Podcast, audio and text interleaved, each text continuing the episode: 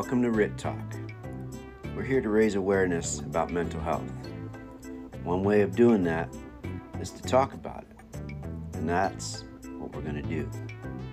Have a great day, don't quit, and keep pushing forward.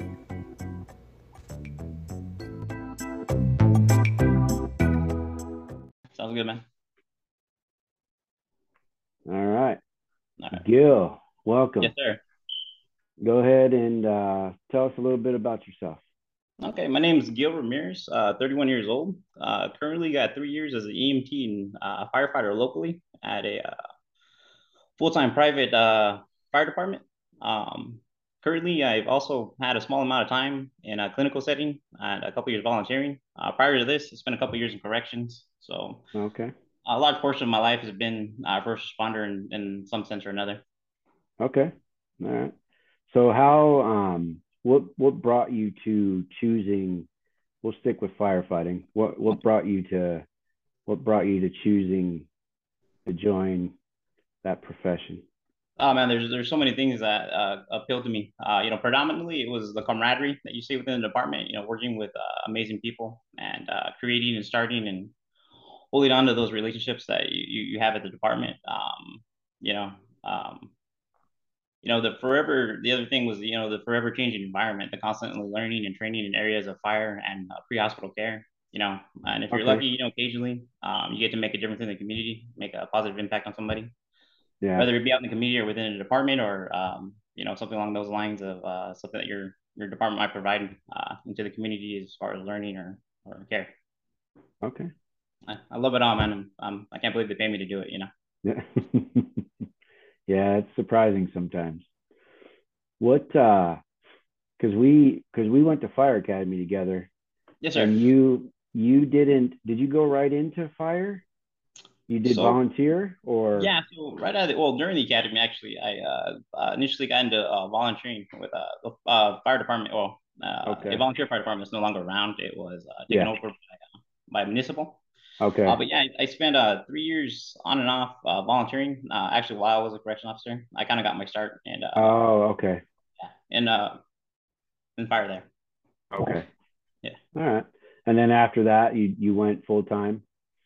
Well, you know, um, you know, it was uh, during the 2008 collapse. It was it was a little difficult to find work uh, in Okay. fire and EMS. Um, so uh, after I got out of corrections, I spent a couple years getting into um, concrete, asphalt. I did a lot of various odd Oh, jobs. okay. Uh, It, it kept calling back to me, so I went back, uh, redid my EMT cert, and uh, fortunately got hired at a full time department. And Okay. yeah. All right. Yeah, because I knew you were gone for a little bit, and Yeah. yeah. I was I was curious, and then I saw you. Um, I think it was last year. I think it was last year at the uh at that concert. So Oh, the uh, the Bridges Gift concert, yeah. So Yeah. and and he was back. yeah, man. It it uh like I said, I I, I tried uh different uh jobs and uh uh you know I tried different things. I learned different skill sets, but you know working on the road or, or working in security or, or whatever it was, the clinical work. Um, anytime a fire department, apartment, a truck or ambulance went by, just I, I felt that's kind of where I wanted to be. So Yeah. decided to jump back into it before I got too old. Uh, so I'm Good. trying my hardest to, to stay young and stay in shape to, to keep doing it as long as I can. You know. Well, good. I'm glad you made it back. That's cool. Thank you.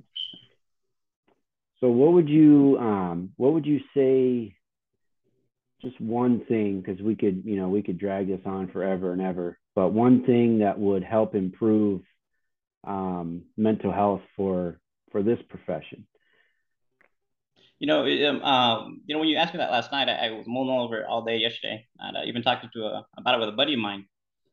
Um, but if I had to pick one thing, man, it would probably the uh, be the stronger presence in our literature uh, or curriculum. You know, whether it be in the academy, our CEs, Okay. or even our in-house training.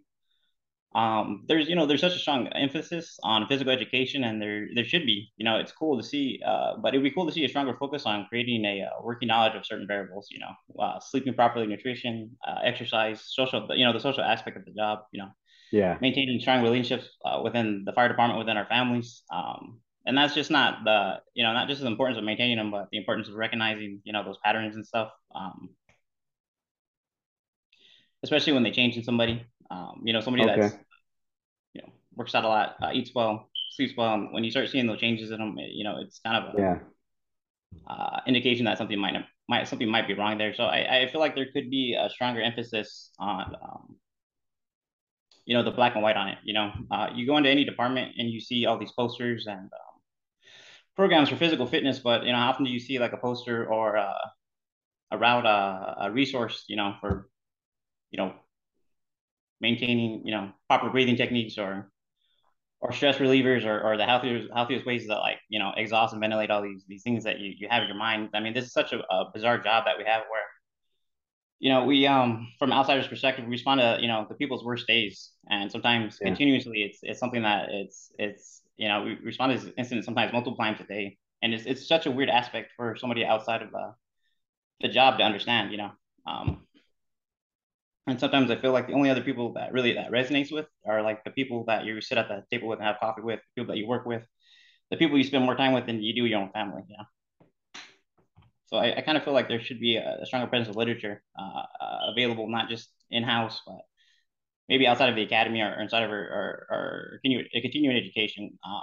Because um, we do okay. we put such a strong emphasis on physical, but you know the physical portion can't be there without a strong, you know, good, strong mentality, healthy mentality, you know.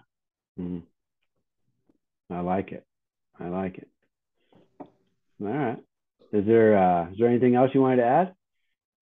Um, just uh, I want to like hit on the head. You know, the uh, something that's real important to me is um, personally, you know, when I when I need to speak to somebody, I tend to kind of go and ask like the more seasoned guys, uh, predominantly the guys wearing like brass, white shirts, red helmets. Um, you know, a lot of those guys have open door policies, and it's it's it's such a great uh, resource to have that to be able to step into their office or call them on the phone and uh, speak and exhaust those those feelings that you have. You know, especially in our job, you know, it's continuous, it's every day.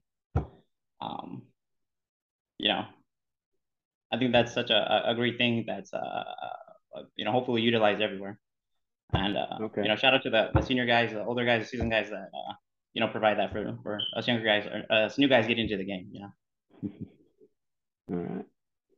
All right. Well, I appreciate you uh, coming on here, sharing with us. And oh, uh, thanks for having me on. Oh, no problem, man. I will see you later. Yeah, absolutely.